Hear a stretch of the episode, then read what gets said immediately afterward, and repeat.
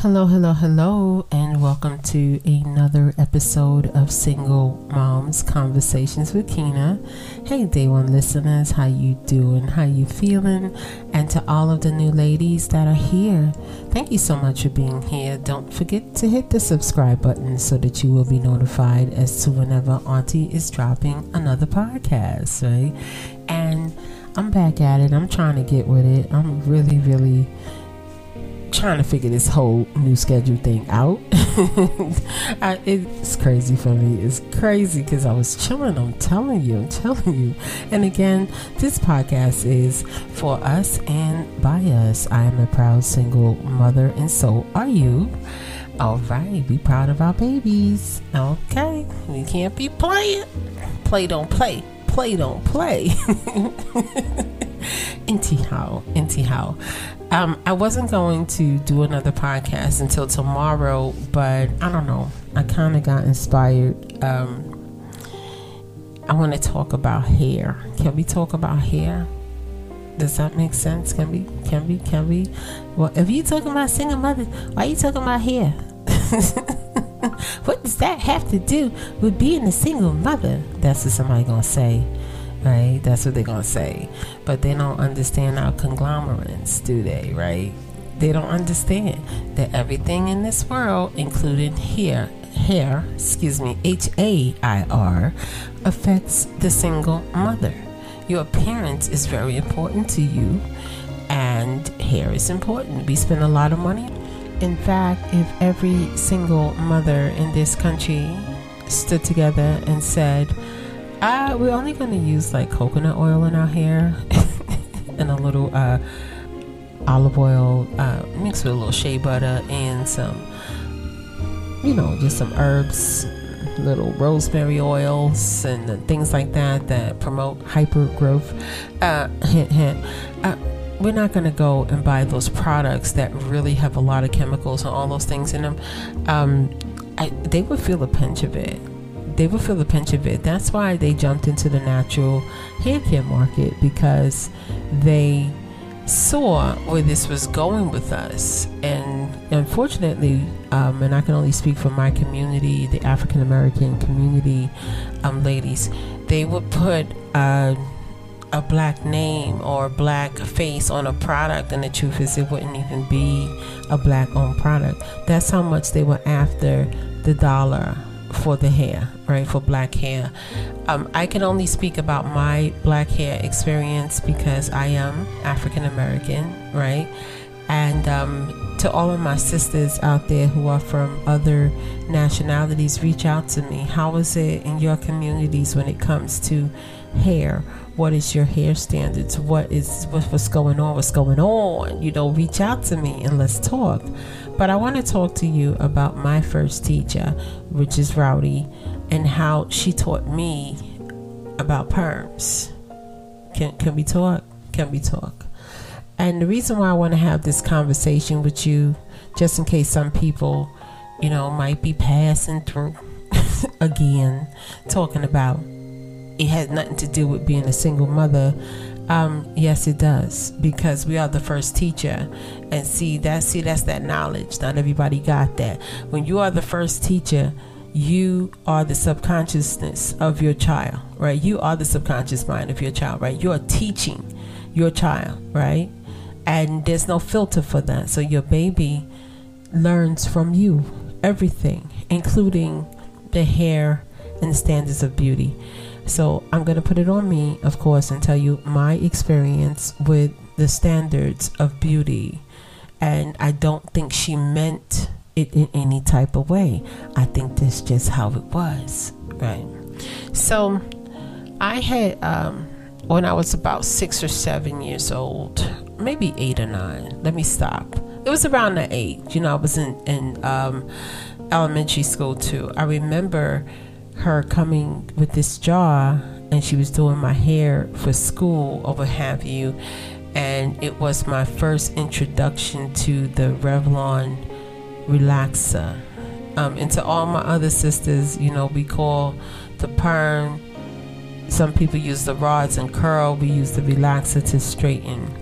And we were taught from a very young age that our hair would not be the standard of beauty, that it had to be a straightened version of our hair, right? In order to be pretty, in order for it to look good, and we were taught this by our mothers. Now, I don't think it was intentional. I think that it was just how culturally this systemic racism, racism was passed down. Once it was learned and mastered by the mother, she passed it down more and more and more and more. Every generation, it got passed down, it got passed down, it got passed down, it got passed down. So we were taught every six weeks, six to eight weeks, as it said on the jar, to put this stuff in our hair and straighten out the roots so that you wouldn't get the rest of your hair I mean, so your, the, it won't grow in and show the right texture of your hair.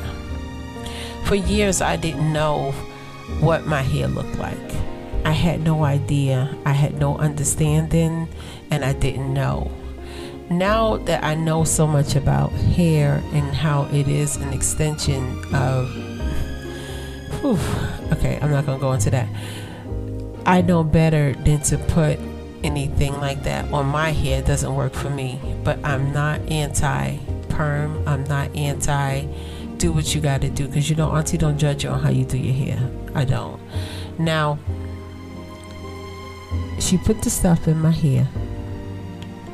I remember her putting the Vaseline around my edges, the petroleum, y'all, because we had no Vaseline. We had that big giant, giant um, bucket of petroleum and we put that around she put it around my edges and then she put this perm in my hair Brownie said I had so much hair she just couldn't do it. Like she really just could not do it.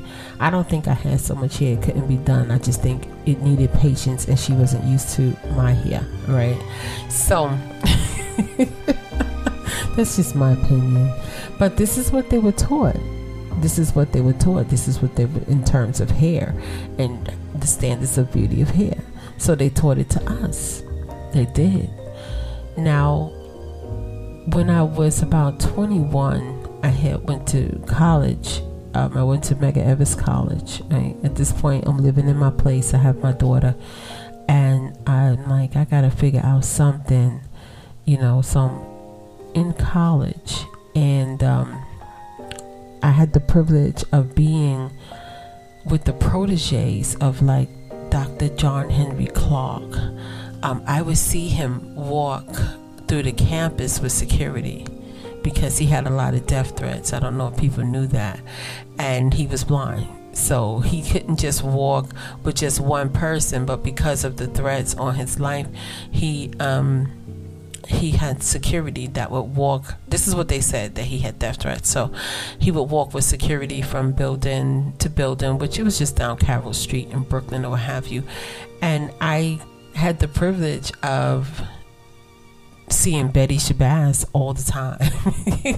like, yo, the first time I saw her, I almost fainted. I was like, "Do you do you know who you are?" You know, I almost fainted, and she was like, "Hi, babies." You know, she was just very very sweet. Um, but I would see her on the regular. But I had the privilege of being in a college setting where they taught us about libation. I don't think you're supposed to, I don't know if that's regular college stuff, y'all. And we learned a lot about melanin and we learned a lot about hair and we learned a lot about us. So, if we did a math class, we did a math class that taught us about the father of mathematics as well. So every class we took had a history lesson in it, and it was an amazing thing to see. It was just amazing. The process was amazing. And I remember seeing the girls cut their hair, cut their perm out their hair. And I remember wanting to do it, but remember, my subconscious is going, right? Right? This is why we always have to watch people because their subconscious will let you know what's going on. I couldn't do it. I couldn't do it. And so I remember when I would get discouraged to not, you know, have that perm in my hair. And I would grow it out for a little while and my subconscious would take right back over. I'll put that thing right back in my hair. Because remember, this is what I was taught by my first teacher.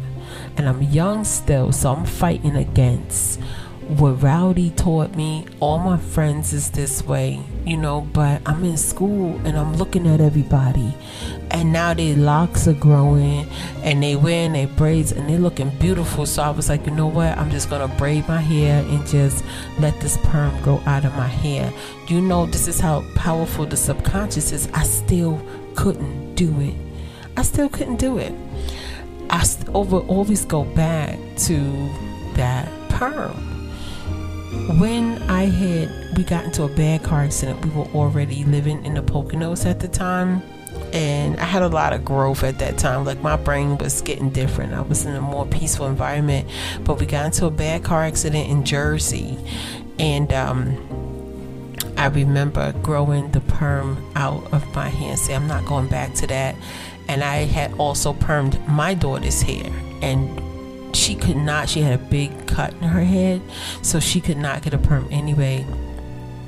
We just grew our hair out and we never looked back. We have been natural ever since and not only have we been natural it's just we got to have this unbelievable relationship with our hair. We got to love our hair we got to respect our hair and let it handle its own process.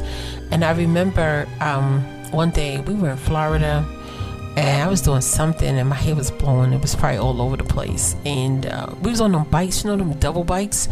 Uh, we was on that riding the bikes, and Rowdy was like, "You have so much beautiful hair." And I just looked at her and was like, "Yeah, no perm."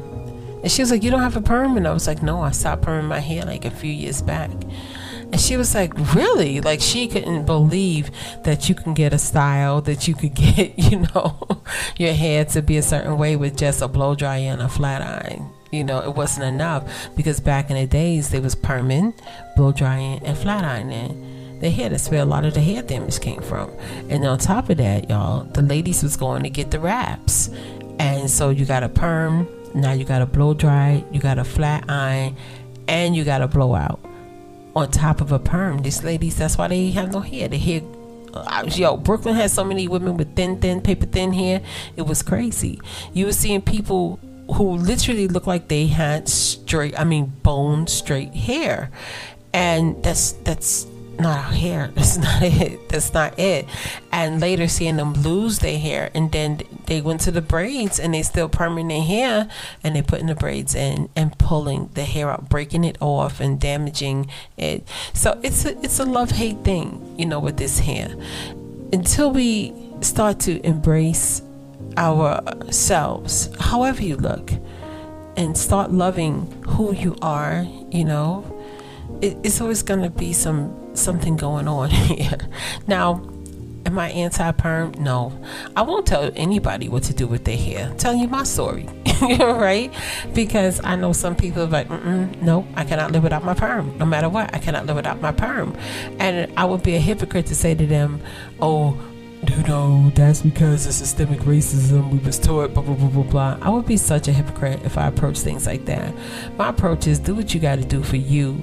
But I know for me personally, it's so nice to just throw some water and shea butter on and, and do my thing. It's nice to be able to just do my hair and leave it at that, you know. And I cannot compare my hair to another group of people's hair because that's their hair you know, my hair is my hair. You know, it's really crazy. And let me tell you something. My auntie with her curly afros, you can't tell me nothing. Okay, I'm too cute. I'm too cute. Okay, but some things are taught to us about ourselves, about our features, about our face, about how we look, our body shapes. A lot of times it's taught to us by the closest people around us. It might not be your mom, it could be an aunt it could be somebody who made comments about how you look. I'm a big stickler on people making comments about how other people's facial features are because that's their face. And God gave them that face. And I hate when people make comments about someone else's face. I was um, watching a video and a girl she was talking about pretty privilege and she felt she wasn't pretty and i'm thinking you look like princess jasmine from Aladdin. Like I thought she was beautiful, but she couldn't see it because they talked about her nose, and I thought her nose was perfect for her face, and, and what's wrong her nose? You know, but people have a way, you know, what they said that empty shells rattle loudest or something like that. When people are empty and they don't have any girth, they don't have any heaviness to them, they can't go deep with nothing. The only thing they can do is talk about somebody's facial features. It's ridiculous. It doesn't make any sense. But nevertheless, I, that was my sidebar. I went left. I went left with that. I didn't mean to. Ask yourself this question, right? Are you passing beauty standards from generations ago onto your children? You are the first teacher, right? You are the first teacher. What are you bringing with you from the previous generation? Is it right? Is it right? Or is it something you've been programmed to believe is real? what is it? See, I think with me, definitely, I already had this on my mind, and then I got up in that mountain and I was free, and I was relaxed, and it was like, what? This ain't gonna work for me no more. This ain't gonna work. This is not what I want to do. And found out that it was one of the easiest things I could ever do. The easiest things. but it's life. And I have to speak to you about this because beauty is important to us beauty standards is important to us, but we have to be careful as to what we are teaching our daughters because and our sons because we don't want them to carry that on, that practice on, especially if it's not a helpful thing for them. Right? And I'm not talking about culture. I'm not talking about culture. All right, I'm not. Okay. Shoo, don't do that because Auntie loves culture.